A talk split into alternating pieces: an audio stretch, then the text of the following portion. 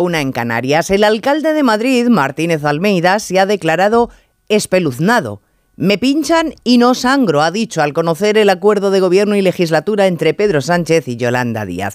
Un pacto escenificado en el Museo Reina Sofía, sin preguntas de periodistas, por si acaso se le ocurría a alguno preguntar sobre lo que de verdad va a permitir que el líder del PSOE vuelva a ser presidente del gobierno. Y no es que los españoles trabajemos menos cobrando lo mismo que es una de las cosas que ha subrayado Yolanda Díaz, cosa que por otra parte ya veremos si el gobierno puede imponerlo por ley. Lo que les va a permitir gobernar es que un huido de la justicia y todos los que delinquieron con él van a ser amnistiados.